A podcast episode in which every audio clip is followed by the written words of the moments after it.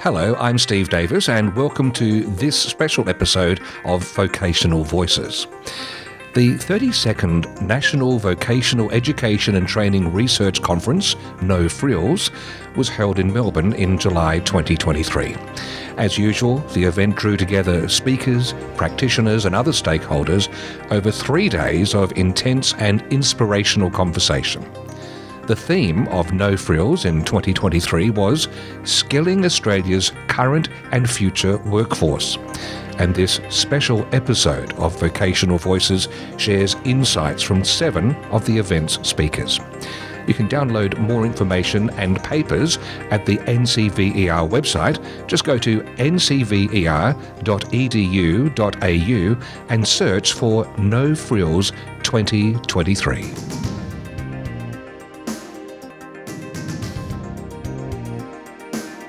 Hinemoa Priest from the Wellington Institute of Technology has more than 20 years' experience in the tertiary sector.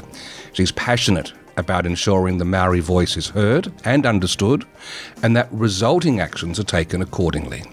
In her position as acting director, Learner Journey, she's tasked with ensuring academic, pastoral, and appropriate cultural uh, support is provided for all students enrolled at WelTec and at Whitireia. Hinemoa I wonder if we could start by asking you to elaborate on the, the specific challenges that Maori vet students, particularly young Maori men, face when it comes to accessing and succeeding in tertiary education in New Zealand. Well, historically, it hasn't been easy for our um, young men to enter into tertiary, in particular if they have been um, not haven't done so well in high school, they often look at our institutions as a foreign place, something that's not welcoming for them or is not um, very much in line with the whānau or family environment that they're used to. So, our role is to ensure that we do make it culturally appropriate for them mm. and that we do have services that encourage them and their families, their whānau, to come into and through our doors. Um, I have a team of staff under the Tamaiti Whāngai model, and the Tamaiti Whāngai model of support is an iwi led, a tribal led model um, that we have have worked with the iwi to make it more appropriate for our institution. So, in line with that, it means they have staff member. I have staff members who will go and talk to the families, talk to the young people pre-enrollment to ensure that they are coming into the right course for the right reasons, and that they are comfortable knowing that they've met someone before enrolment that they can identify with and feel comfortable with. You mentioned the concept of cultural contextualization of the vet learning environment, which yep. sounds absolutely intriguing. Uh, could, could, you explain how this approach has been instrumental in improving Maori pass rates in trade courses at WelTec? What we've done is we've we've put a, a support mechanism around them, and that's part of the contextualization in a normal institution, and well, sorry, we are normal, but normally what happens, people will enroll and off they go to class. What we've done is put a, a support mechanism around them so that that it is culturally appropriate, which means we welcome them in in a way that their families can come in, that they start together as a cohort of or a group of, of young Māori together. Um, that we ensure that we, if they are speakers of Te Reo Māori, that we have the mechanism in place to say you can speak Te Reo and we will encourage that to happen and you can still pass. A friend told me, who a doctor in New Zealand, how often when someone's been taken to hospital, they come out and they don't just talk to one member of the family. There's actually a cohort around them. And that seems to yep. be a parallel with what you're um, using within the, the vet sector there. Absolutely, absolutely. It's about identifying and acknowledging what's important and how we can culturally and safely bring them into our institutions support them while they're here and get them out the other end qualified, ready to go into an apprenticeship or into employment or whatever it is they want to do. Now, now, one of the case studies you shared involved the Tamaiti Whāngai uh, team's person-centred approach, yes. which seems to have yielded some rather remarkable results. Uh, I, could you give us some examples of how the approach has been implemented and, and also how it's contributed to the success of Maori learners? Right. So the Tamaiti Whāngai model of support is a holistic approach where we take the, the Tamaiti, the child or the young person, and the family and the support mechanisms, which could be the extended family, which could be the Maraean community, with us on their journey. Um, we work with our iwi, our tribal partners, mm. to ensure that where we can't pri- provide the support, they can. And that could be financial support, that could be housing support, that could be supporting the wider family um, during COVID, a lot of our young people had to go to work to support their families because mum or dad had lost their job because of, of whatever happened. Mm-hmm. Um, so we've we've worked with the families to try and retain our young people in education, but work with the families to ensure that they are supported and able to then support their young person through this journey. So Tamaiti Whāngai is a holistic approach. It could mean that, you know, we have to go out of our way to take food or kai to their family home. We provide them with their tools that they need to to get through their course. Um, a number of our our Tamaiti Whāngai students are a cohort approach. So we have something that the, the government has put in place, Māori Pasifika Trade Training, and that approach is to try and improve the numbers of young Māori Pasifika going into a trade with a qualification and coming out the other end. so to ensure that we get our the pass rates up and the retention up, we put we put them into cohorts, some of them, mm. with a Māori tutor. So straight away, the face is the same. You look like me, I look like you.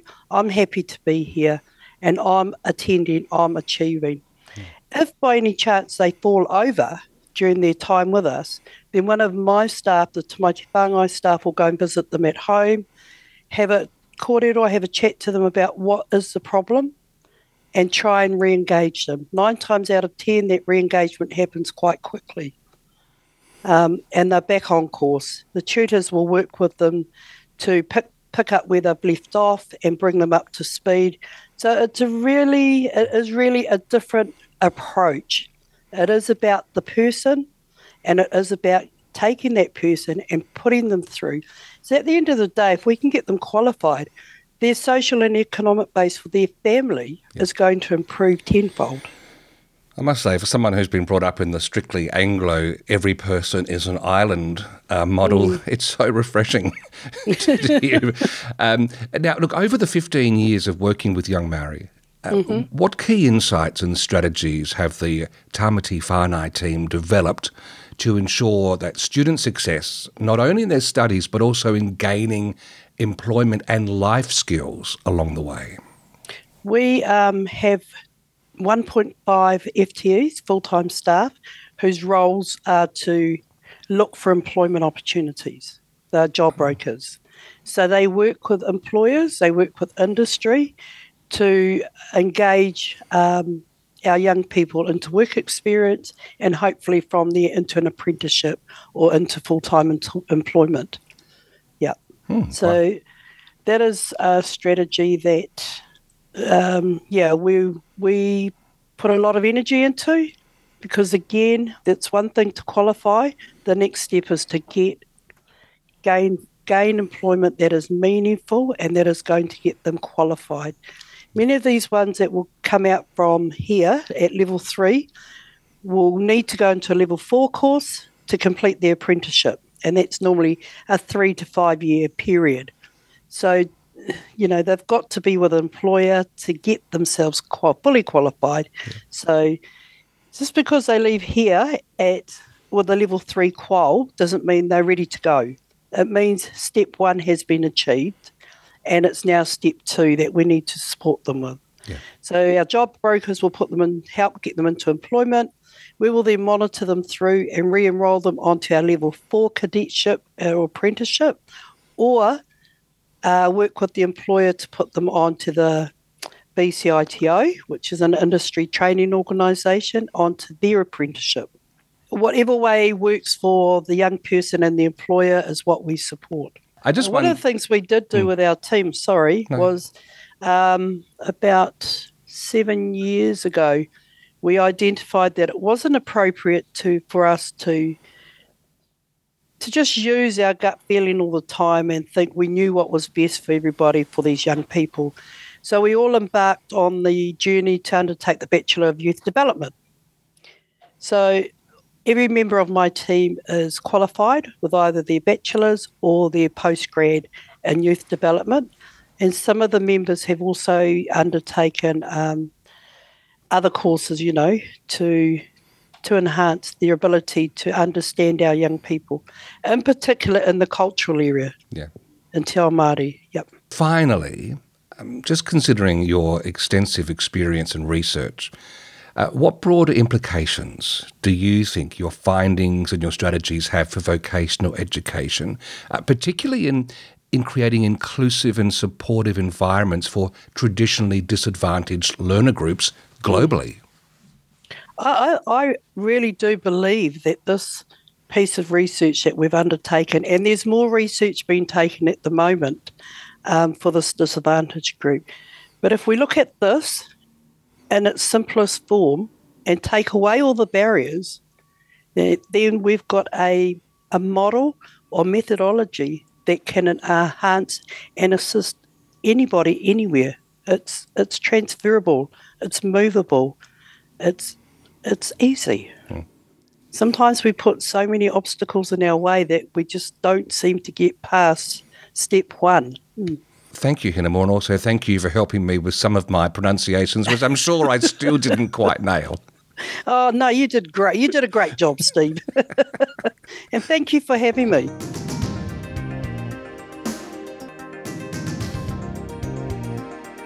Melanie Kyle has worked at RMIT University since 2008 as a vocational education teacher for 14 years and currently as a learning designer in the College of Vocational Education. Uh, welcome to our interview, Melanie. Thank you, Steve. It's great to be here. Yeah, I'm looking forward to it. And I'd like to start with your recently completed International Specialised Skills Institute Fellowship. Um, what were the main objectives behind that research into blended learning for disadvantaged VET learners?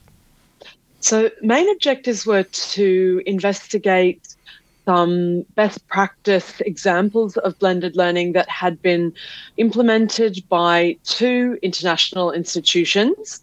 Um, I had identified Temasek Polytechnic in Singapore and Mauritius Institute of Training and Development in Mauritius. Um, they are both members of the UNESCO UNEVOC network of uh, training in vocational education, uh, along with RMIT, where I currently work, or where I have also worked for 15 years now. Um, these two institutions were identified as being particularly successful in applying blended learning principles.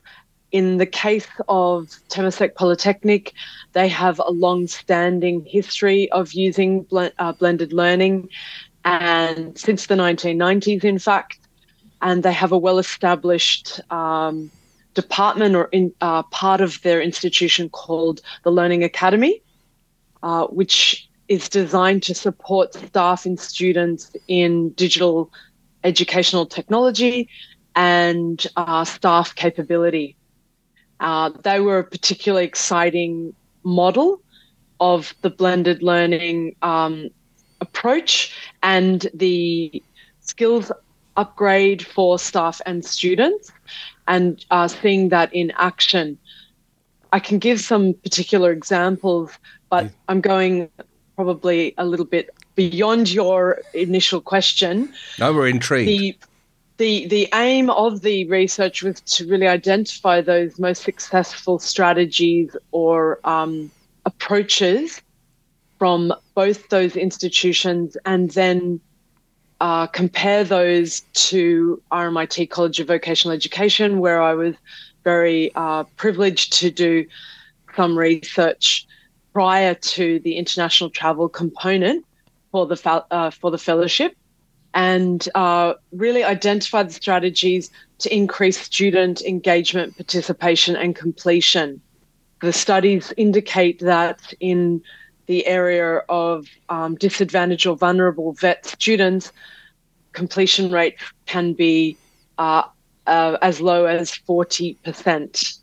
With the quite rapid shift to online and blended learning, there's been um, uh, what we would call a digital discrimination occurring in terms of digital skills, access to suitable technology, and these are digital skills across staff and students.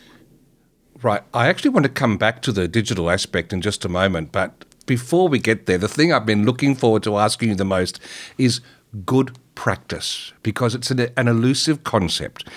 Uh, could, could you delve into what you've identified as the characteristics of good practice in blended learning for disadvantaged VET learners? Good practice is um, setting up the materials or learning management system so that it is uh, consistent, the consistent use of uh, templates, headings, icons, visuals, instructions, this should be consistent across all courses. Uh, that the student learning journey is very uh, clear and explicit. What students are expected to do, either before, during, or after a synchronous class, or what students are expected to do for an assessment, for example. Um, other factors for successful um, implementation are that um, the teachers or instructors are supported with the use of the digital technology, that they are given um, suitable training and skills upgrade in using the educational technology. Mm-hmm. That students are also supported with their digital literacy with, for example, explicit training or orientations to using those digital tools. For example, at RMIT College of Vocational Education, there um, is a digital literacy micro credential that has been developed, and that's built into each course in the learning management system so that students can work through that micro credential at the beginning of um, their semester or their year of study. Interactive elements are a very important part of it, that students have the um, opportunity to test their knowledge and skills through short, um, embedded, sort of self paced quizzes or surveys, discussion boards. Those quizzes are self check, so the feedback is immediate and that gives the students the ability to measure their our understanding, but it also allows the teachers to check in on the students' understanding. I do know our conversation was is within the context of disadvantaged vet learners, but I must say, I think everybody would benefit from this process, which seems to me, or this this this approach, it seems to me acute awareness of where you're heading, where you're meant to be, and also acute awareness of where you are at this moment. That's, that seems to be what is uh, manifested in this approach. Absolutely. You're, you're spot on with that. Um, it's that um, regular communication between the instructor and the student and the course design. Yeah. The course design clearly communicates the expectations of, of the student Yes. Actually, you mentioned the word design. I have to ask real world classroom practice and LMS design, they're, they're crucial components of effective blended learning. Uh, have you got some examples that illustrate how the components have been successfully integrated to enhance learning outcomes? I was fortunate to uh, participate in a project last year um, called the International Education Resilience Fund, which is a Victorian government funded project. And we were able to implement in that project much of what I had researched in my fellowship and what the literature is consistently saying about uh, blended learning. And some concrete examples are that we uh, used a blended learning template to design the courses on the learning management system.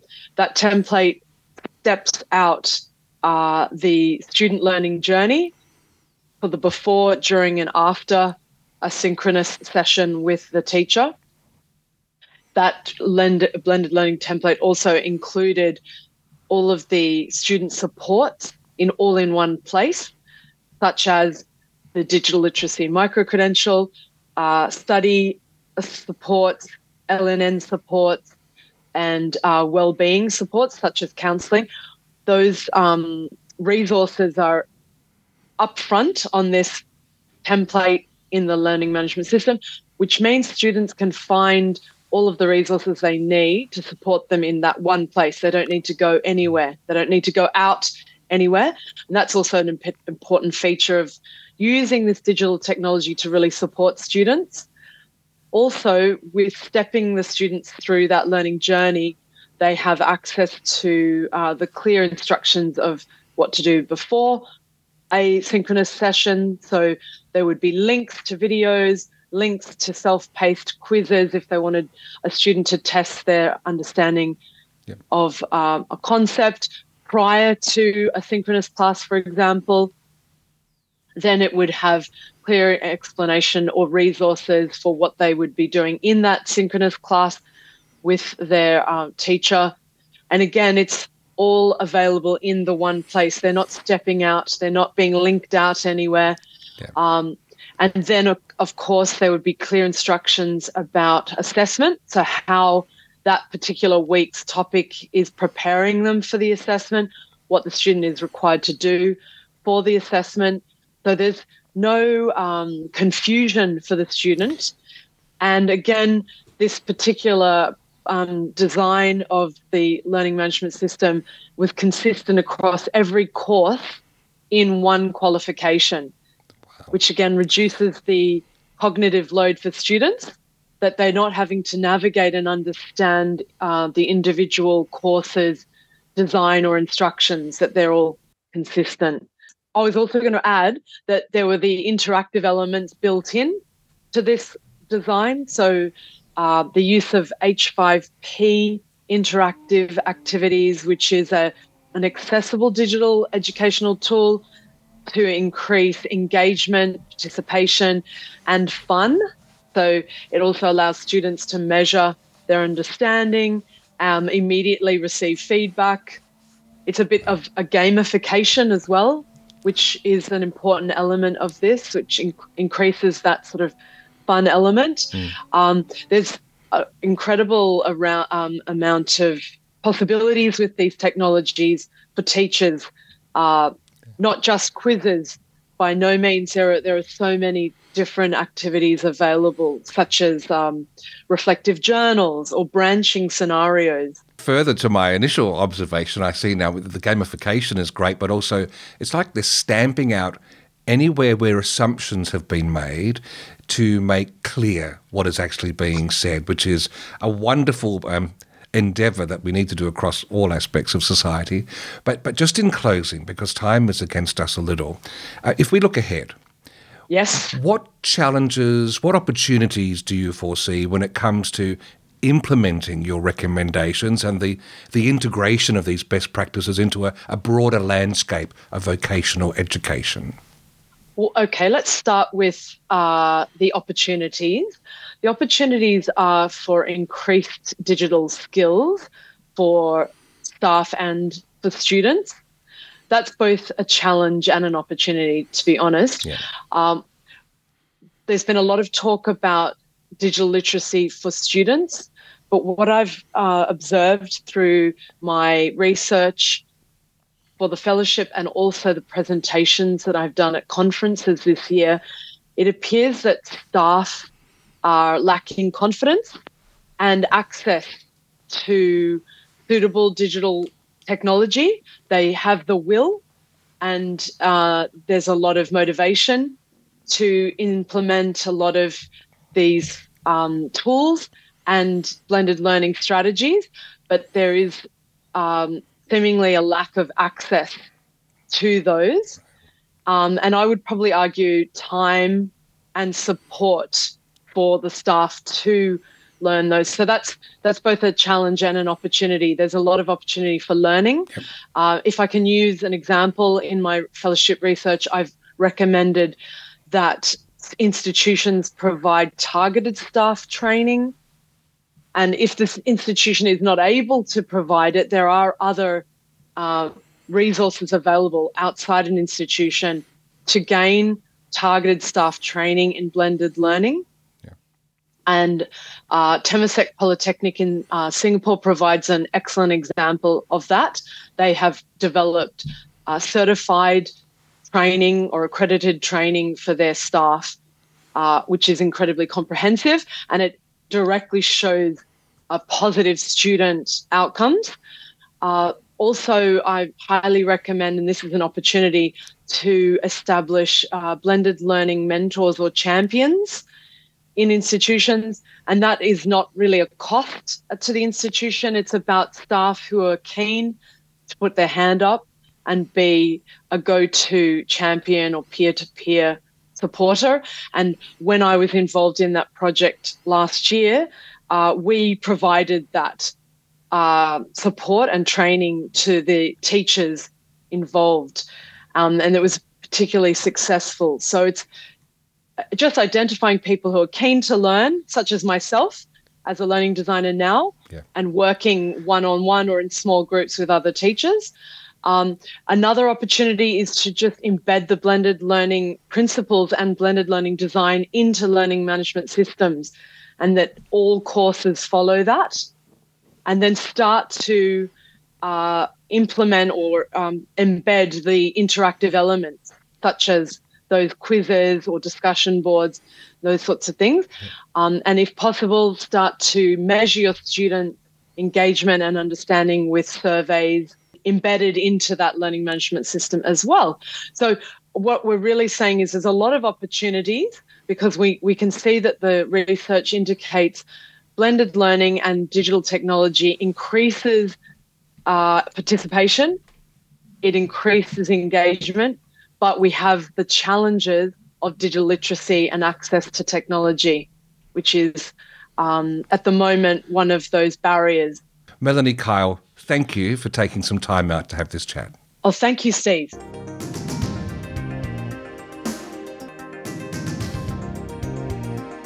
Erica Smith is a Professor of Education at Federation University Australia. Among many other roles throughout her career, she's led dozens of research projects which have been funded by the Australian Research Council, state governments, international organisations, and many other industry bodies. Erica, welcome to our podcast. Thank you very much. Very nice to talk to you again, today. Yes. Now, Erica, your research delves into the governance of vet teacher education in Australia uh, as part of a, a, broader European Union project. Could you give us some context on, on the goals and significance of the project, particularly in relation to policy and practice development in Ukraine? Okay, so I was invited to take part in this project in a fairly minor role, along with a number of other international um, experts um, in vet teacher education, I was asked to write a chapter about vet teacher education in my own country. Um, the project as a whole was led by uh, Professor Thomas Deissinger, who's a well known vet academic in Germany, and it was to assist Ukraine. Uh, now, this was way before the Ukraine war. In fact, I think maybe it even started in the early days of the pandemic. So it was quite a long time ago. Um, funded by Erasmus Plus, which is an EU funding program, which funds a lot of interesting vet research and also development. And although I wasn't involved with the project as a whole, um, I obviously had a look at the website and um, talked to Thomas briefly and found that it was basically about increasing the um, arrange or improving the arrangements for vet teacher education in the Ukraine. So they were using the international inputs to perhaps give them ideas or ways in which they might improve it. And when I had a look at what the problems were, I found that the major problem in the Ukraine was identified as being um, insufficient or inadequate partnerships between the universities that deliver vet teacher education and the colleges that deliver vet or vocational schools, as they tell as they call them in, in, in many European countries. Uh, so that was identified as being what they wanted to improve in this project. I think reading between the lines, they were finding that the that the um, universities that delivered the vet teacher education were not, as it were, producing graduates that were that had the skills that they wanted in the vocational schools, um, which is a very, um, as I've said to a few people since, a very interesting problem to have um, because obviously we have very little in Australia, very little university vet teacher education, although there is some. Um, there used to be a very big vet teacher education program at, at many universities. There's only a handful of us left because my own university delivers one. And I thought, well, if that's the only problem you've got, that's not much of a problem. But clearly, it has been identified as a major problem, and that's why they undertook the project. Um, so, yeah, in a nutshell, that's what the project is about. Now, the um, obviously the the project's been delayed because of the war, but I understand that the final report will be released before the end of the year. So, if anybody wants to find out more about it, the project is called PAGOST, and I actually don't know what the acronym stands for P A G O S T E. So I'm sure if you Google PAGOST Ukraine, um, anybody would be able to have a look for the report later in the year. And I'm sure the NCVER will put it on the VOCED website. In particular, the, concept of a governance framework for vet teacher training is an intriguing one that, that came up in your presentation. Could you explain how this framework was applied in your research and also how it sheds light on the Australian vet education landscape? Yeah, so um, I was asked to foc- I was asked to write about vet teacher education or vet teacher training. I, I don't mind calling it either, um, and um, but focusing on governance aspects. Mm-hmm. And I mm-hmm. thought, oh, okay, um, yeah. because I never I'd never thought of it like that before. So I sat down with myself because I wasn't working with anybody else and thought, well, Erica, how are we going to look at the governance of vet teacher education? Um, and so I developed my own framework because, as writers of the various chapters um, for the project as a whole, we, we weren't provided with any guidance about governance frameworks, which is probably a wise thing um, because we had to figure it out for ourselves. And so I came up with a framework using four governance factors. Mm-hmm. Uh, so the four governance factors that I came up with were the way in which qualifications are developed and reviewed in vet teacher education, uh, the regulatory framework or frameworks, um, initiatives that groups of vet teacher educators themselves have developed to, as it were, self govern, and partnerships between the providers of vet teacher education and the receivers, i.e., registered training organisations, which obviously was the focus of the PAGOST project as a whole. But for me, that was one of four factors. So I thought that's ways in which vet teacher education is governed. And as it happens, I've basically worked and um, also researched in, well, worked in all of those aspects of vet teacher training. Um, maybe not researched in all of them, but um, I, I have both in the vet sector and in higher education. so basically, we have three levels of vet teacher training in Australia, putting aside professional development because that's not what the project was about. So we have in the vet sector, we have the certificate four in training and assessment, we have a diploma of vet, and then at universities we have um, degree or above qualifications in vet teaching. And I regard them as one group, although some of them are undergraduate, some are at postgraduate level, depending on the university and the students' prior qualifications. So we've got um, three three levels: um, diploma, sorry, Cert Four diploma and degree or above, and then we've got the two sectors.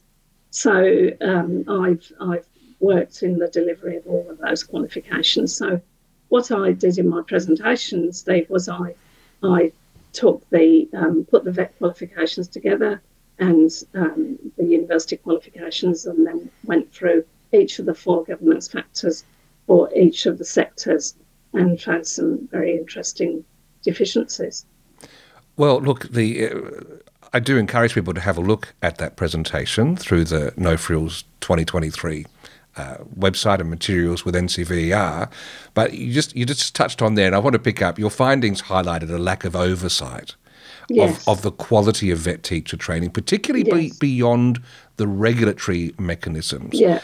Can you discuss some of the implications of the gap and how it might affect you know overall quality in vet education? Yeah. So in Australia, we have regulatory frameworks. We have ASQA for the um, vet sector, and we have TEQSA for the higher ed sector. Um, ASQA is sort of um, sort of looks after the quality of the vet sector, but what it doesn't look at is the quality of delivery of qualifications. So, ASQA, um, their job is to and I don't envy them. Their job is to enforce the enforce the RTO standards, and the RTO standards don't really look at the quality of delivery. So in an ASQA audit, nobody is going in and looking at how well a qualification is taught.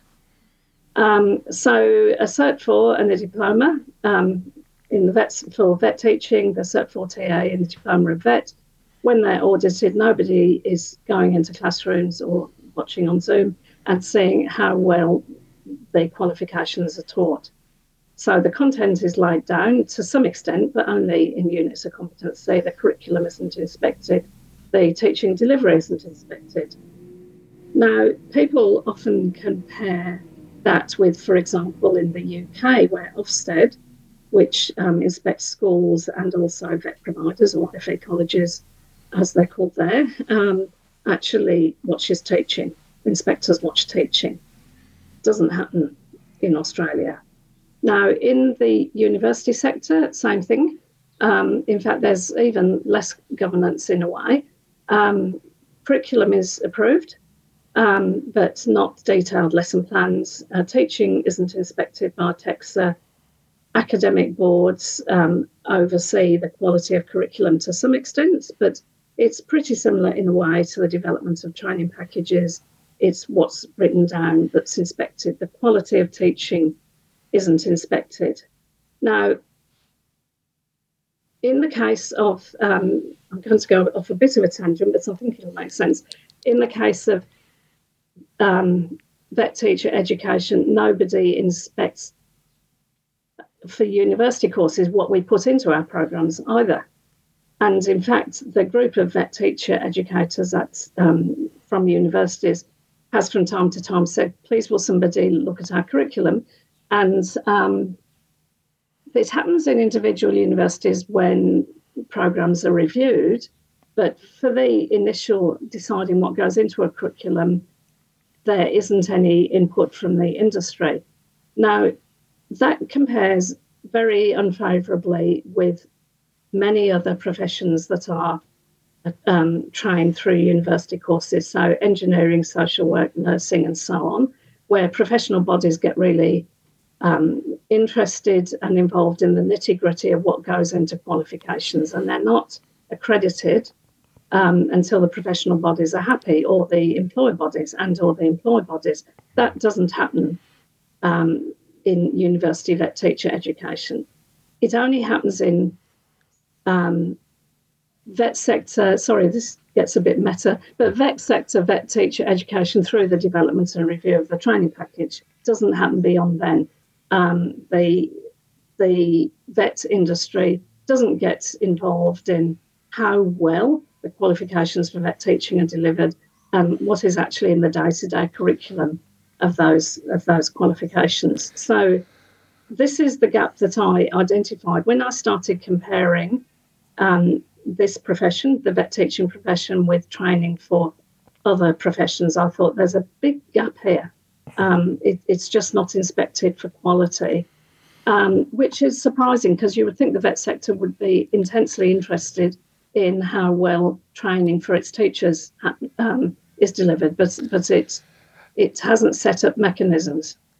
Absolutely, and and look, just just to bring our taster interview to a close, I, I wonder if you could think about the, the broad implications of your findings and what they have for the, the governance and the improvement of vet teacher education, not only in Australia, but in other countries that are striving to enhance their uh, vocational education systems? Well, I think from the Australian point of view, I think it does point to a, a quality gap that could be fairly readily addressed.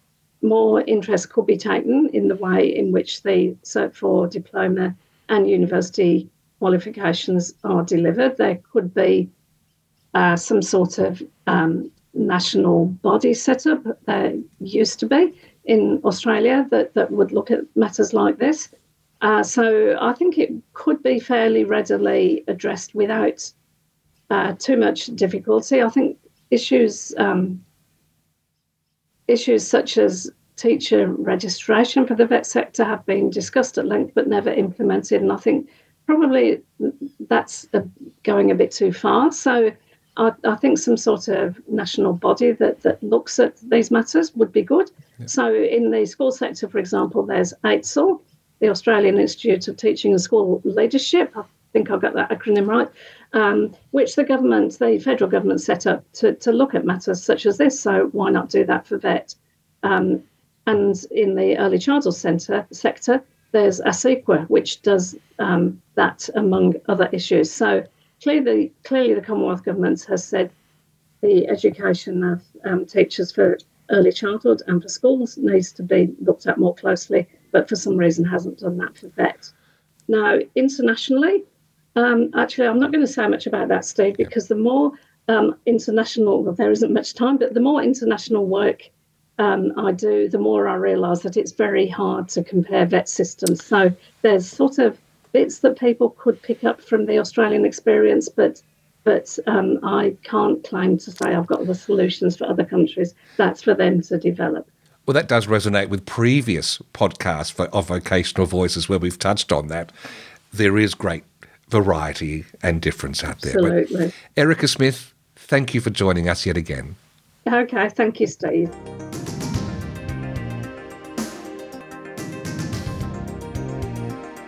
Olivia Comandina has been working in education and the vet sector over the last 20 years. She has particular interest in IT and the ways it can enhance and support teaching and assessment practices, especially in light of the popular release of the ChatGPT platform. Olivia, welcome to Vocational Voices. Thank you. Very, very nice to be here with you. Olivia, your literature review focuses on four key areas related to teaching and learning with ChatGPT.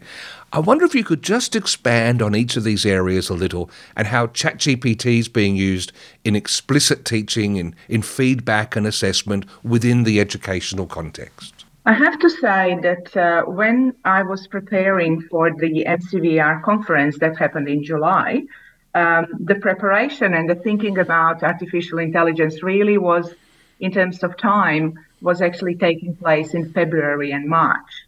And why is that important? Is because the rapid development and the speed that artificial intelligence has been, um, you know, has been, uh, I suppose, living through the last couple of months has been, uh, you know, blowing our mind. So I'm saying this because what what was in February and March probably it's not all that accurate and all that um, relevant, if you like, in those precise terms um, in July or, or now. So, really, my attempt was to say, let's see what's going on with artificial intelligence. Let's see how education sector, both vet and academic, will actually, um, you know, embrace or what kind of relationship we are going to develop with AI. Uh, and I thought that uh, literature review uh, approach is probably the the, mo- the safest one uh, because it was just like, let's see what's out there and give it a bit of taxonomy, try to organize it in some sort of way and present it to people who in July may not even know much about it because that was unknown as well. So, so in that in that sense and in that space, I thought that the framework that will sit on four major concepts, being teaching uh, artificial intelligence and teaching GPT, Chat GPT use of it, um, um, putting it in some sort of frame that it can provide the feedback because it was clear from a very early days that chat gpt is like and can be your best friend so there are a lot of things that can be done in that sense um, and, and done well may i point out. Um, and also the assessment. And obviously now in uh, in august i can actually say with a bit more certainty that perhaps assessment is the trickiest one of all four.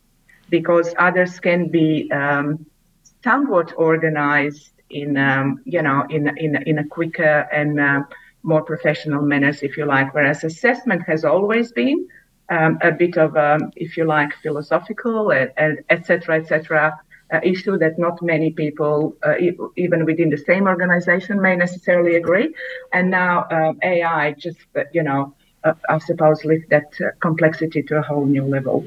So, so, so in short, it was really the attempt to sort of give some sort of introduction, if you like, uh, you know, browse through what is available and try to put it in some sort of, you know, uh, I suppose, organized way that people can start thinking about uh, where to start and, and where to put uh, effort and more energy and resources, if you like, and where um, you know it can be done easily. Yes, and I know you use the term "can be your friend" at one point, but there's also some complexity. There's nuance here, yeah. and and it's actually intriguing uh, that you emphasise using ChatGPT as a tool rather than attempting to control it, because as you've pointed out, the change uh, in its development is exponential. How can educators strike the balance between using ChatGPT's capabilities and being mindful of not only its limitations but potential biases? There is a number of, you know, number of, uh, I suppose, things that that can, uh, you know, that can that can be part of it. Um, the first thing is educators need to educate themselves so, uh, and that is that is also, you know, it sounds simple, but it's a big task because, as I said before, the record is so uh, significant that it's probably hard to ever feel, oh, I'm, I'm actually okay now to make some sort of decisions. So we also need to have a self-discipline to say, I actually know about, uh, you know, ChatGPT, I know about Tomi, and I, I know about Canva, for example, which would be text and presentation and visual um, uh, artificial intelligence platforms. This is enough for me to to master and to actually keep going and keep working in a better way what I'm doing. So that that's that's one component of it. Another component is space and uh, uh, context where uh, teachers work. What is available? What is not? Um, what are the teams that people work in? So it's really uh, uh, contextualized in a way because you may have teams that will actually take you with them on their journey, or you may be in an environment where it's not all that you know important or popular at that stage. And I would emphasize the most the leadership. Uh, this is the time. I mean, it's always been a time when leadership in education is important, but there are some sort of moments as well which are more pivotal than the others. And I believe we are now in one of those with a with a leadership that will actually uh, nurture you know artificial intelligence in all of those senses being a tool being your friend uh, being whatever you want it to be uh, will be uh, determined by the leadership uh, in in you know in some extent. So so all of those together and in a different shapes and form you can see now a variety of different uh, you know situations we may be um, will actually determine how's that going to how's that going to look like. I have heard about places that ban them uh, at some stage, you know, uh, because they are not really sure what to do and how to do with it. Obviously, the plagiarism and you know bias there are there are dangers there by by all by all means, but we need to understand them and we need to work around them rather than you know using them as a reason to to abolish the, the whole AI because it's there, it's going to be there, it's going to grow. It's not going to go away. So yeah, and grow is the word because the rapid development of ChatGPT and all the the updates that keep coming through. Absolutely. I mean, in the light of that, how do you foresee its role evolving in vocational education? I have to say that um, I know it sounds maybe a, a little bit of a big statement, but uh, you know, even lately I noticed that some some expansions are actually repetitions in a sense, if you like.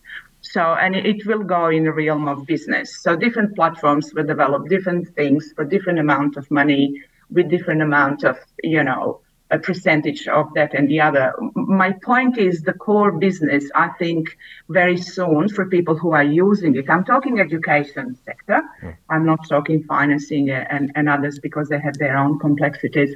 But in education center uh, uh, sense, I like to think that the concepts will be clear uh, and probably are clarifying themselves uh, even now. In other words, we actually can use those and use them well without constantly be um, you know challenged with with the development because the development at some point will just mean a variety rather than bringing you know necessarily new concepts that we will have to think about and we will have to then you know design you know different kind of approaches in what we do. So i think that people need to be you know absolutely on a, on a ball with what's going on. But you know uh, knowing certain things is probably enough to bring that concept of ai and that quantum leap in education if you like uh, possible without being perfect and knowing everything at any given day. Because to be honest it's probably not possible anyway. No look it, it has been fascinating watching reactions within the education sector to the likes of ChatGPT and having students do whole exam papers with uh, ChatGPT, yes. and so rethinking yes. the whole model of that.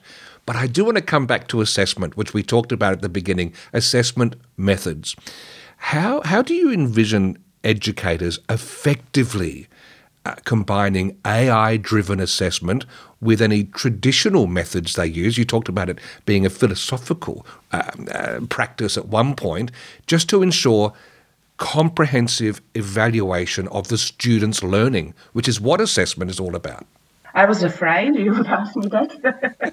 it's the most difficult one. Well, um, if we are talking about that sector, I like to think that um, we are a little bit um, uh, in, in a safer space because uh, vocational education and training is about skills. So therefore, uh, the observations of you know doing certain things under certain circumstances where we actually assess the competency is forever going to be uh, the most powerful way to assess. So, so in that sense, and that, that hasn't changed from, from the very beginnings of, you know, the times when people were actually learning everything through apprenticeship in model. In in sense of you are doing stuff with with the master and then you are practicing and then you are showing that you can do certain things and then you move on. So so i, I like to think that observations as much as they are present uh, you know these days will probably be more prevalent in the future um, we have also talked, uh, you know, the colleagues of mine, you know, in our meetings about the methodology and which assessment tools to use. We also uh, like um, portfolio as assessment method because portfolio of work actually shows the engagement over a longer period of time. And if there are knowledge questions as a, a component in portfolio um, work, then there is nothing wrong with that. There is actually nothing wrong if we ask students certain certain, uh, you know, um, um, knowledge uh, type of answers if they actually did look uh, and you know, you know, help ask GPT to help for that. There, there is nothing wrong with that. They are still constructing their knowledge themselves. Mm-hmm. So the fact that somebody helped them in that sense, uh, you know, we don't necessarily feel there is anything wrong with that. However, somewhere further in portfolio, there should be an evidence of that knowledge being applied uh, to do certain things or to demonstrate certain skills. So, so I actually am very positive about it. I think that we are going to spend less time on traditional knowledge, underpinning knowledge learning and testing, and we would actually be able to focus more on skills and on practical components, which that is renowned for. All right, just finally, Olivia, looking ahead, what are your thoughts on the potential long term impact of AI tools like ChatGPT on vocational education? And how do you see those tools shaping the future of teaching and learning in this domain? I, I think I'm very optimistic. I think we are going to go through couple, we'll have to go through a couple of hurdles in embracing it. Um, and that's probably going to take a while. But when, once we do that, or during the journey of you know uh, developing the positive and and you know a, a, nice relationship with the artificial intelligence, I think it's we are going to do things better, we are going to do things faster, we are going to be more efficient, and we are going to spend time. We'll have more time for innovation and creativity. And all the repetitiveness in our jobs and everything that actually takes time, but it's not necessarily all that rewarding on the other end will actually be done by AI. And uh, for example, lesson plans or developing the presentations for your classes or all those things that were traditionally very time consuming in a time poor industry.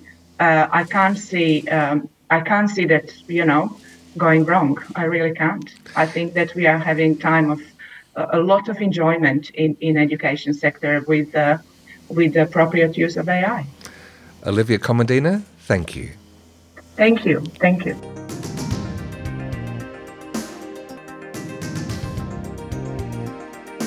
David Longley is a senior research officer with the Brotherhood of St Laurence's Education, Skills and Training team within the organisation's Social Policy and Research Centre. His current work addresses vocational education reform with a specific focus on improving apprenticeship outcomes for disadvantaged young people and the implications of the response to the climatic and environmental crises on skills and training. David, welcome to Vocational Voices. Thank you very much for having me. Now, David, your work it highlights the, the dual measure of success for Australia's response to climate and environmental issues, mitigating their effects and ensuring the long-term career growth of those involved.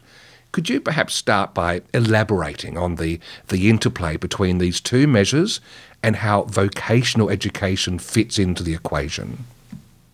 Yeah, thank you. Um, I think first and foremost is that and what we sort of see as the cause for concern in this current moment is that there is a potential scenario facing us where there is no interplay between these two measures. So when we speak about them, we usually generally use the term meaningful, a meaningful transition and a just transition. So, you know, meaningful being one which sort of the impact of the work underway is maximized in order to prevent and alleviate the climatic and environmental damage which can be prevented and then adapt to that which is already inevitable. And then I think the one people will be less familiar with is this concept of the just, and that is a transition which addresses existing inequalities and systems of disadvantage um, and does not create new inequalities or systems of disadvantage when it comes to this large scale workforce change that will be necessary to enable these transitions. Um, so when I say that, you know, there's a situation where there is no interplay, it's quite um, foreseeable that we could meet the challenge of the climate crisis. We could meet our targets. We could halt what can be halted, but do so in a way that doesn't really address those systems of disadvantage that lead to inequitable job outcomes, to sort of long term churn and insecurity in the workforce. Similarly, we could go about this process of workforce development and um, build new, sustainable, long term careers for individuals and build stronger career mobility and agency for those who do the work of these transitions but do so in a way that doesn't actually meet our targets or really meet the challenge of the climate crisis. So when we say we fear that there may be no interplay, that's where we're coming from as kind of the worst case scenario. Um, I think, however, from our position in the Brotherhood as a social justice organization, we see no reason that we cannot pursue these two simultaneously and that they can be linked. You know, we know that the vocational education will play a massive role in this workforce development need of the work that is underway, whether that's in the development and training up of those of the new occupations that are on the way, whether it's the reskilling of current workforces, or whether it's just the sort of the changes to foundational training that will be required as certain occupations change and adapt in the face of new technology, new evidence, new circumstances.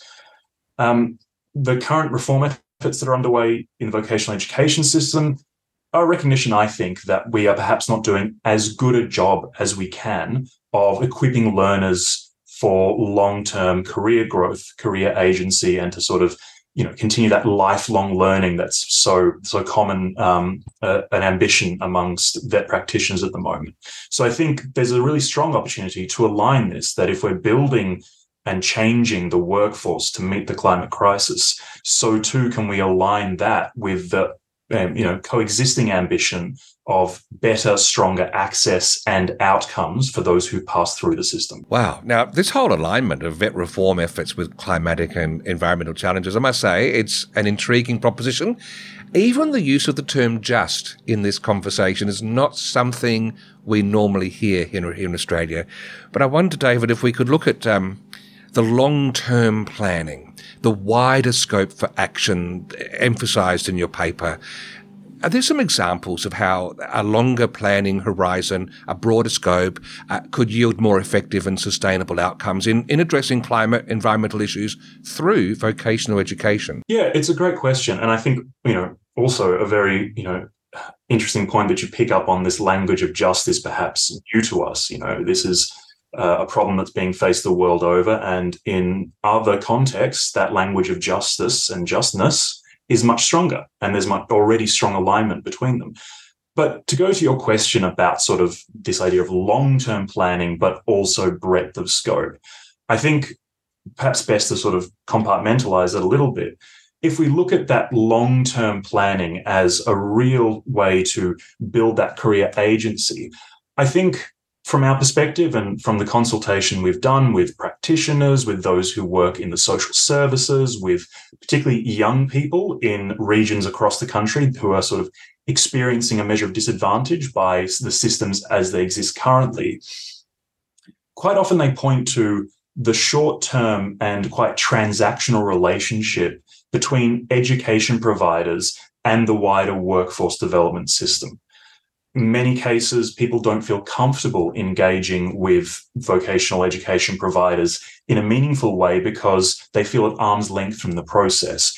So I think longer term planning and building those relationships and partnerships to sort of co design that longer term planning will go a long way to address some of these concerns that come with this very short term and transactional utilization of the vet space for me, one of the more interesting things when we go to that breadth, sort of the breadth of scope, there's a lot of work underway across the country at the moment. We obviously all know sort of the move towards net zero as the most high profile of the action underway. And it's definitely the one which makes the front pages, particularly when it comes to vocational education. You know, when we think about VET and we think about climate action, we think about wind turbines, electrification, um, you know, mechanics working on electric vehicles, things like that.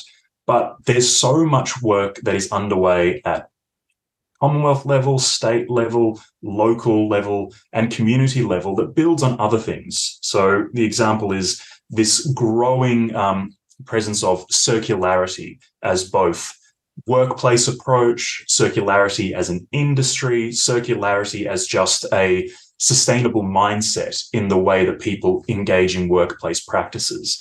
And the vet system has a very strong role to play in enabling this, both again, building a workforce for growing industry, but also in workforce adaptation. But at the moment, the focus, that strong focus, and must be said, the strong sort of supports from government have been geared towards that net zero ambition.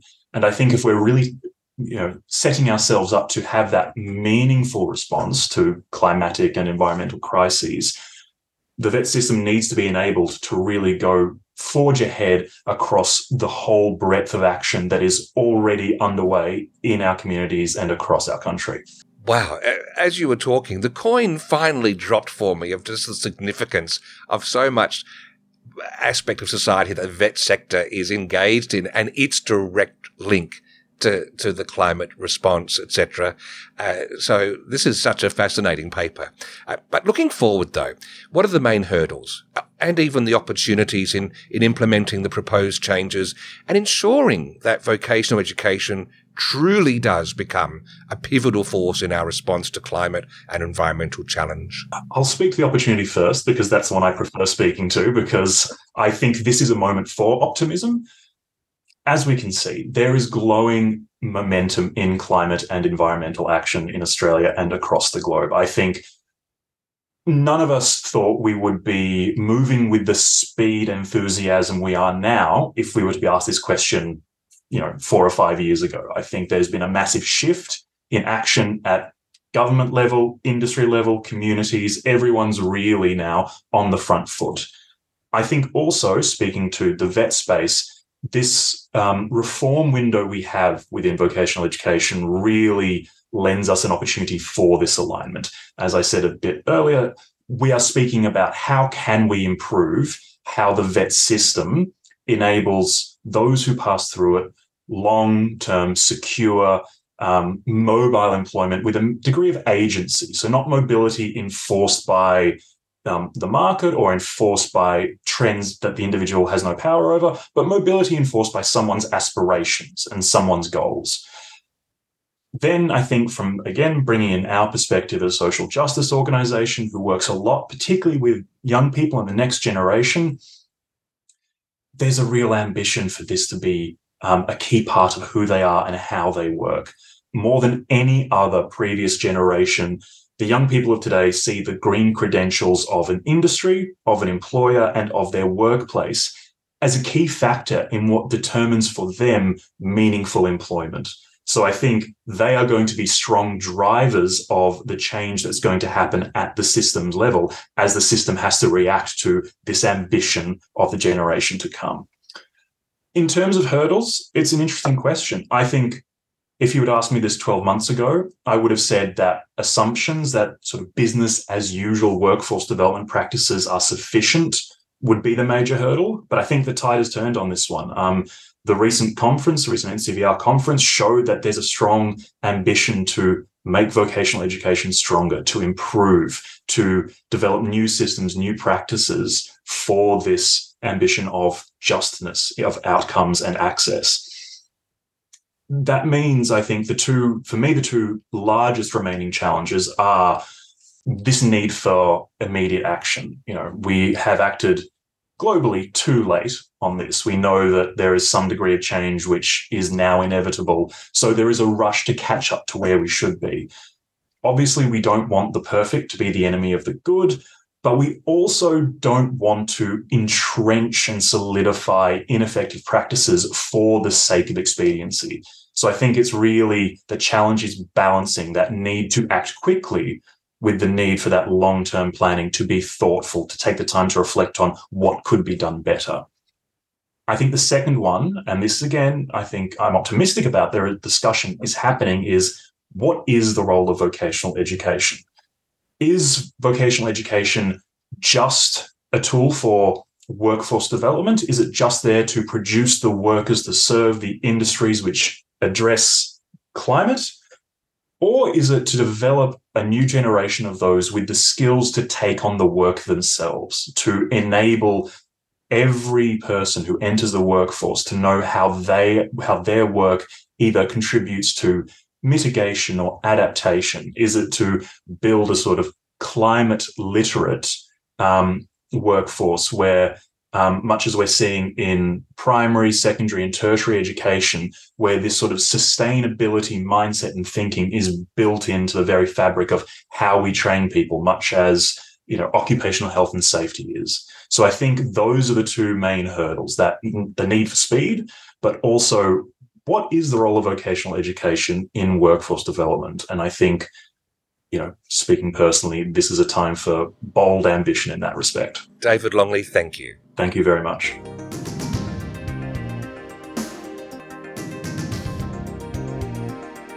Dr. Christina Scott Young, Associate Professor, School of Property, Construction and Project Management, RMIT University, has a, a strong interest in the creation of healthy, high performance workplaces where workers thrive. At No Frills 2023, she presented insights based on her team's most recent research on attracting more female trades apprentices. Christina, welcome to Vocational Voices.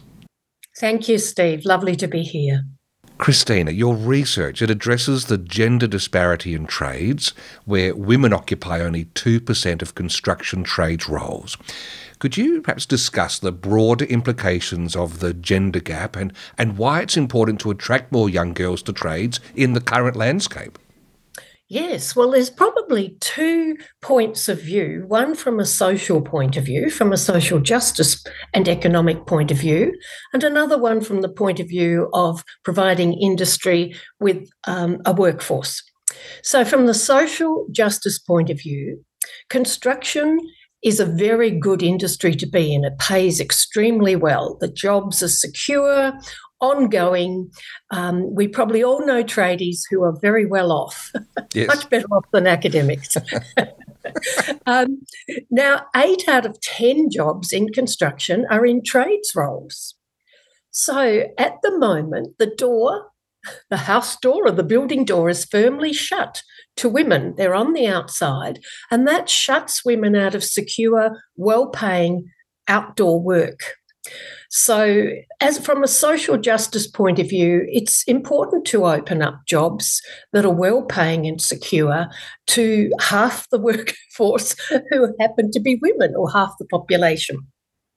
So, that argument is often not put the argument that you'll commonly hear, and I uh, subscribe to, is there is a skill shortage in trades. Now, we could bring in more migrants to fill that skill shortage, but often my I teach international students. Often they tell me construction methods are quite different in their countries. Yes. Also, we then have the, the overcrowding problem. We also have youth unemployment problem. So why not um, focus on filling the skills gap with people who are already here. They may be children of migrants, but there's a lot of upcoming people that need jobs. So it makes good sense I think, to include that half the population at the moment who are excluded and marginalised. So, from an industry point of view, it opens up a talent, it doubles your talent pool immediately. Christina, the, the study focuses on the lived experiences of young female uh, carpentry, electrical, yeah. and plumbing apprentices.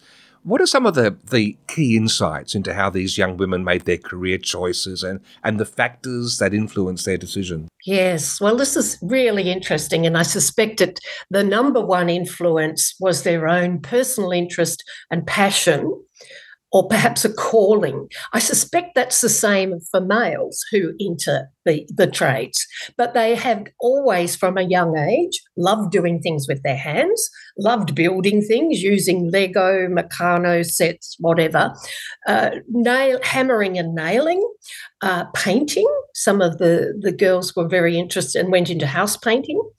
So it often it's just a passion and a vocation and a calling, and the child ha- just has that leaning towards. I myself know as a child I had a leaning towards teaching. That just sometimes at a young age you know what you're suited for. Uh, now, the second thing could be part of this calling and passion could be that they often had family particularly the schoolgirls, had family who worked in construction. Um, we had older women in our sample as well. We call mature age pre- apprentices those who are aged 21 and over. Um, and school leavers, the school leavers tended to have families who were in the construction trade who influenced them. They loved hearing about it at the dinner table. They loved going on site with dad or their brother. And so they just felt this is where I want to be. Whereas the older women often had friends who worked in construction and they would talk about their daily life. And the women were very drawn to it. But they had also been drawn at a young age, but they had um, possibly been shut out from it by parents or schools. Now, the number three thing was exposure to trade subjects at schools. Now, not all of our women were lucky enough to go to schools where they taught trades. So they often did jewellery making or art and design, but they gravitated towards those um, manual trades the some of the uh, the girls were very lucky to have woodwork or metalwork teachers who praised them and said you'd be wonderful in the trades. They were the rarity, but that kind of exposure, either through building sites or family renovations was very important. They have to know what it is to see that they could be doing it. I want to pick up on schools. You've mentioned schools a couple of times because the role of schools in shaping career choices is, is significant. And you've touched on it, but could you elaborate a bit more on the types of messaging that these young women received as school students regarding their, their trade careers, both the positive, but there's also probably some negative messaging too? Well, unfortunately, this was a rather a shock to me. There's more negative than positive. Now, the positive messaging is the trades teachers. If they're lucky enough to have trades subjects at their schools, no, not all of them were. So that is, they get the exposure, they get the confidence, they know they can do it. What we found a little bit distressing when talking to our uh, participants, and there were 20 uh, women doing the apprenticeships that we interviewed, we found that a lot of times they heard nothing about trades pathways. Trades were not mentioned at all, particularly for girls. Because girls are often very studious, they do well at school. And so it was recommended that they go for a proper job and to go and do their their higher school certificate and go on to university. Now, a number of our girls, a number of our women had done that. They were physiotherapists, they were environmental th- scientists, and yet they came back at over 21 to do an apprenticeship. So they were streamed often into university. University was held up as the goal for everyone, not just women. And some of them were told if they expressed an interest in trades, no, trades are only for boys. So that was a little bit of surprise to me this day and age because when I went to school, which is not um, very recently, girls were being encouraged to go into trades then. So, what has happened in this period? Probably nothing. Right. So I'm going to hold some of those teachers uh, responsible for when you try to get a tradie and there's too much scarcity in the marketplace.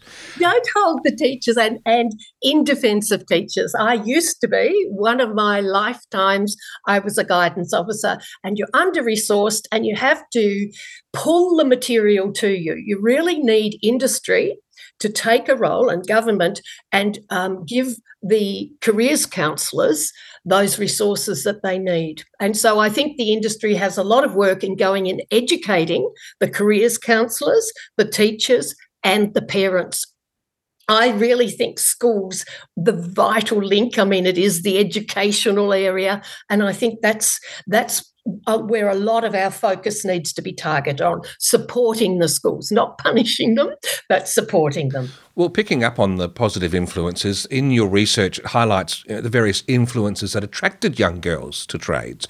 Uh, there's exposure to family renovations that were going on, uh, trades videos on social media. Gee, and that gets into just about everybody's lifestyle, and apprenticeship advertising. Uh, could you discuss perhaps how these influences can be harnessed to create more effective outreach strategies? Well, I want to say the government should be funding more of those family renovation projects that they funded during COVID, but that's very flippant. but look, we do have a lot of building going on. Um, I think I think that it means that offering um, girls, taking girls out on site, that means employers coming into the schools and offering um, days on site. I think the unions are doing some really good work on bringing women trier trades for a day. So there is a lot of. Um, I don't want to give the impression there's not a lot of good work going on particularly here in Victoria, which is only where I know. So, um, so that's it's it's ex- giving them exposure. So that's the industry stepping up, and and the unions stepping up and bringing the girls into days where they can experience it on site. Now, the interesting thing with um, social media, it was not, I would have thought the schoolgirls would have been influenced by this. It wasn't, it was the older women. Now, I have to make a point here there are more older women doing construction trades than there are school leavers. So, but that doesn't mean we couldn't use social media. Basically, what they said, they accidentally came across it. They might have been doing their own home renovation. And as um, inter- the internet is likely to do, it pushes things that you're interested in. So they sometimes were pushed a TikTok video on a girl doing bricklaying that particular woman, gave, after watching that, she gave up her job and went and applied for an apprenticeship in bricklaying. Wow. It was very spontaneous, but it's a day in the life of. Um, so social media is very important, and I really think we need to be attracting older women who've missed out as well, because not every school leaver is going to want to go into a trades apprenticeship. So it gives an oppor- good opportunity for older women too, if we say over 21 is old.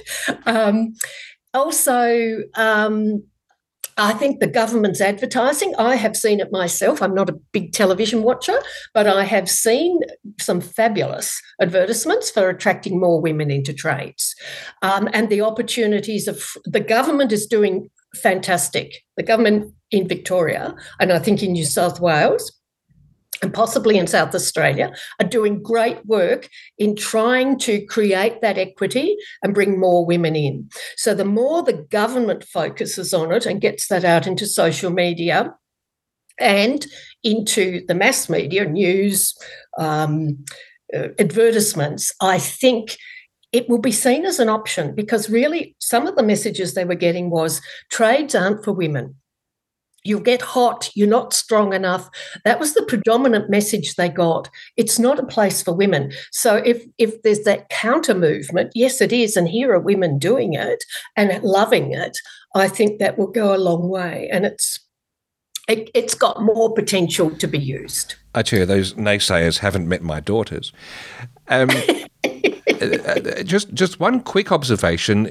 It's very reminiscent of the messaging, as I can recall from having read about it, during times of war, where yeah. suddenly society realizes that women can do all sorts of things, and the plea goes out to please come and roll your sleeves up and do uh, different types of work in inverted commas. It's there seems to be some sort of loose parallel there with the messaging coming through now to say, oh heck yes, women should be involved in this sector.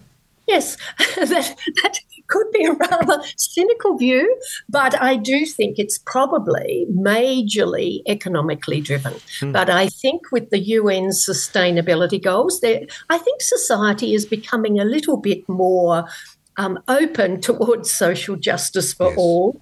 So I'm hoping that that's part of the motivation. The dominant motivation, yes.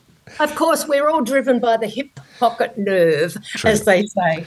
Yeah. Just finally, uh, could you share some any uh, specific strategies that vocational education institutions could implement that could create a more welcoming and, and supportive environment for female apprentices? Yes, this is a really important one. There's a, a lot of research in the in the STEM, which is the science and maths, which the trades fit into. There's a lot of research that says girls face a rather chilly and hostile environment because it's a male dominated, they're usually male teachers, the trades teachers. They're mainly predominantly males, if you think only 2% of the trades are women. And very there's very few girls in apprenticeships. So they're the, they're the isolated ones, and I've heard some rather grim stories of the teachers making fun of them, which of course encourages the boys to make fun of them. So part of I think the foundational thing is training for teachers and students in TAFE. So some sort of um, we all need it everywhere. As a woman, I can say. we still need this kind of training, but training about respect and about diversity and inclusion and about the impact, the negative impact of exclusion. So, fostering that inclusivity and respect in the classroom, improving the classroom culture, and that starts at the top with the teachers because what the boys see will be modelled. Also, I'm a teacher myself, but at university and there is often bad behavior in class. So, training the teachers on how to deal with this, because I'm a psychologist, but even I sometimes get challenged with how do I respond to this behavior? Um, so, I think that education and support I think zero tolerance of bad behavior, and that's not always easy, but I think it has to be called out. And I've found when I have tried to respectfully call out misbehaviour. Um, the females in the class afterwards have come up and thanked me because clearly it's a rare occurrence that the males get called out for being discriminatory and sometimes downright rude um, and offensive to women. The other thing I think TAFE needs to do is to put some mentoring or peer support, other women or tradeswomen to mentor the girls going through apprenticeships so they have some support. Now, that might only be connecting them up to um, Build Like a Girl or Tradie Ladies, the organisations that already exist. But one of the things I think that, well, from our experience, we found 55% of our apprentices had had bad exclusionary or sometimes even worse experiences at work. So, my feeling is the TAFE system and maybe the government needs to monitor the workplaces that are taking on apprentices. And that may just be with debriefing with the girls and finding out if things are going badly or if there's inappropriate behaviour then actually not turning a blind eye to it, but trying to address that through education of the employer. Because a lot of this is about education and trying to change attitudes, but basically it boils down to respect for human beings, whether they're male or female, non binary, blue, pink, yellow, green, rainbow. It's basically about respecting the other person as a human being. And hopefully that's not too hard to get across. And sometimes maybe we've never been taught that. And yet, at the same time, it's a bit of a theme that's come through the interviews in this particular podcast, uh, starting with Hinemoa Priest from uh, New Zealand early on, that inclusionary support of a cohort. All of us could benefit from, no matter what segment we're in, even some of these boys we referred to, to keep their heads in line and to be respectful of diversity, which is yes. all for the greater good. And um, it will benefit them because when I do other research, the men on site with more women in construction sites tell me it's safer. It's yeah. a much nicer place to be in. So it's a we're, we're moving to humanise society, hopefully. On that note, thank you, Dr. Christina Scott Young. Thank you, Steve. Lovely to talk to you this morning.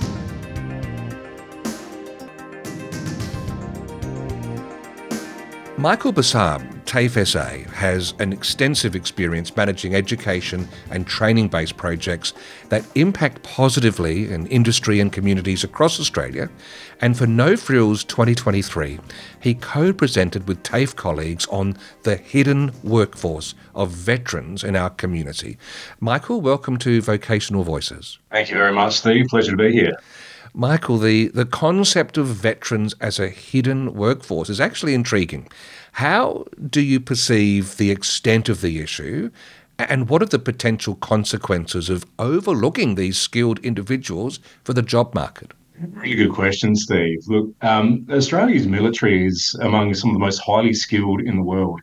And the Australian Defence Force um, and its members receive world class training. So when veterans leave the Defence Force, they take with them a unique combination of qualifications, training, experience, and skills. So to me, this is a two way issue.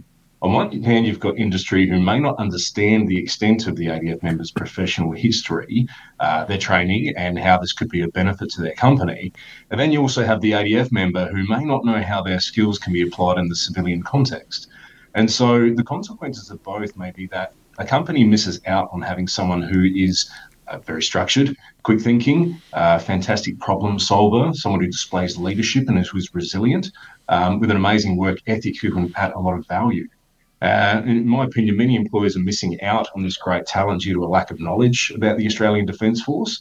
Unless you're a company or business that's part of a defence related industry or you're facing a specific skills shortage, they're unlikely to have considered veterans as a potential source of talent. And TAFE institutes in particular, they play a crucial role in facilitating pathways within vocational education and training program for veterans.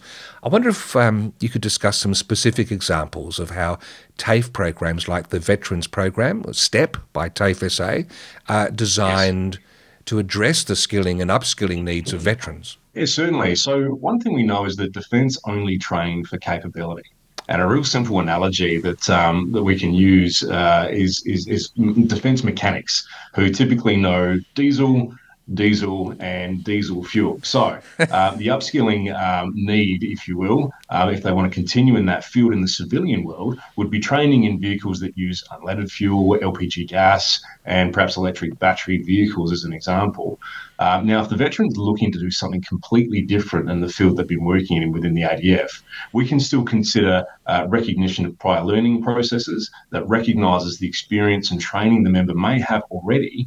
And I guess an example of this in, uh, you know, like a business or a BSB training package area could be that the member has worked within teams, uh, they can communicate with influence, uh, manage team effectiveness, or even manage a project or components of work health and safety. So all of which can contribute to their study pathway through to civilian employment. I, I love that uh, analogy about defence training to capability because I guess in that scenario you just need a specific job done, don't you?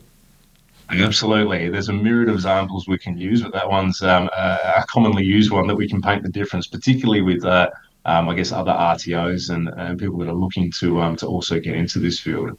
There's a theme that's run through the the interviews in this particular episode of Vocational Voices, and it's one that looks beyond just the individual as the core focus.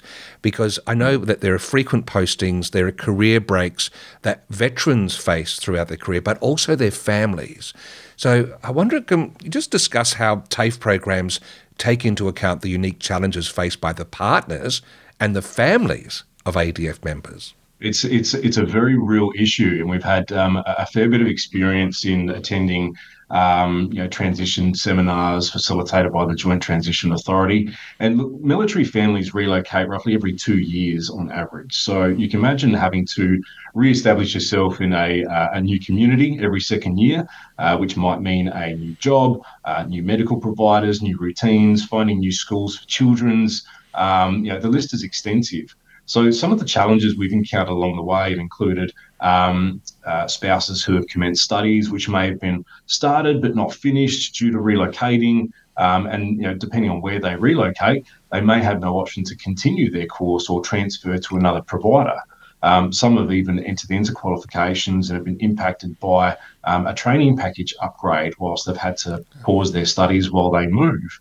Um, so I guess you know when when we get to the point where we're talking to members and their families about it, um, a, a, pleasing thing is if they're thinking about transitioning or they've made that decision to transition, um, it's likely that they'll be concreted where they're transitioning, whichever, whichever state that is. So at that point, um, we, have got a real good opportunity to unpack what the spouse or family member has actually done to date and take that into consideration and almost like the members, you know, um, look at what training they may have undertaken or what experience they've had in jobs and really try and package that up into a similar either um, recognition of prior learning um, or just look at, you know, what career pathway that they want to choose and want to pursue um, now that they have their feet firmly um, on the ground without the need to relocate.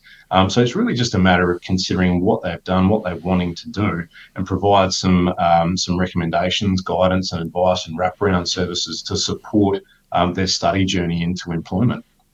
I suppose if we completely ignored the partners and families, then we wouldn't be able to realise fully that hidden workforce of the ADF members themselves. It's it's a holistic approach.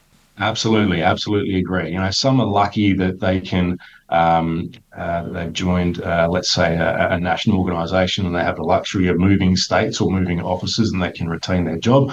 More often than not, though, we find that there is an interruption, and it is a, uh, I guess, a new workplace or a new um, uh, position that um, the spouse or family member um, has to do. So, yeah, it, it is a real issue, but we're really glad to be able to talk to some of these members, um, unpack some of their experience and what their needs are, uh, and develop a solution for them. Yeah, now the lessons learned through the development of the, the Veterans Program, I'm sensing they're valuable. They're going to help with us, us with informing future initiatives. Uh, Michael, could you perhaps share some of the, the key lessons and insights that have emerged along the way with this program? Engage early and consult widely are the two that I commonly refer to. right. But we, we, we, certainly thought in the beginning we had a plan that was going to work. Uh, but it wasn't until we started attending some transition events um, and, and, speaking to you know 100 plus members and their families that we really understood their requirements on a deeper level.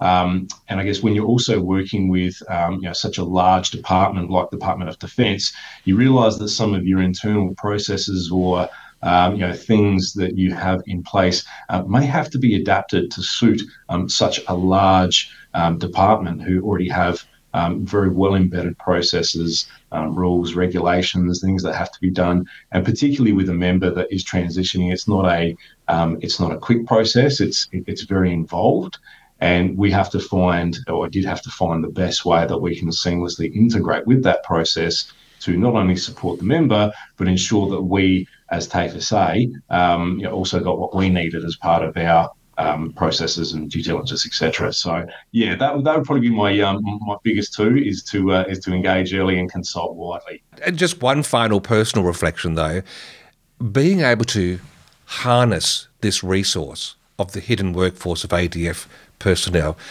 Like there's a sense where these people who have put their lives on the line for the country and now, thanks to the work that you're doing within the TAFE system, we're able to help them expand the reach of impact they have in society for their own needs as well as those around us. That's got to, I imagine, that's got to be fulfilling at the end of the day.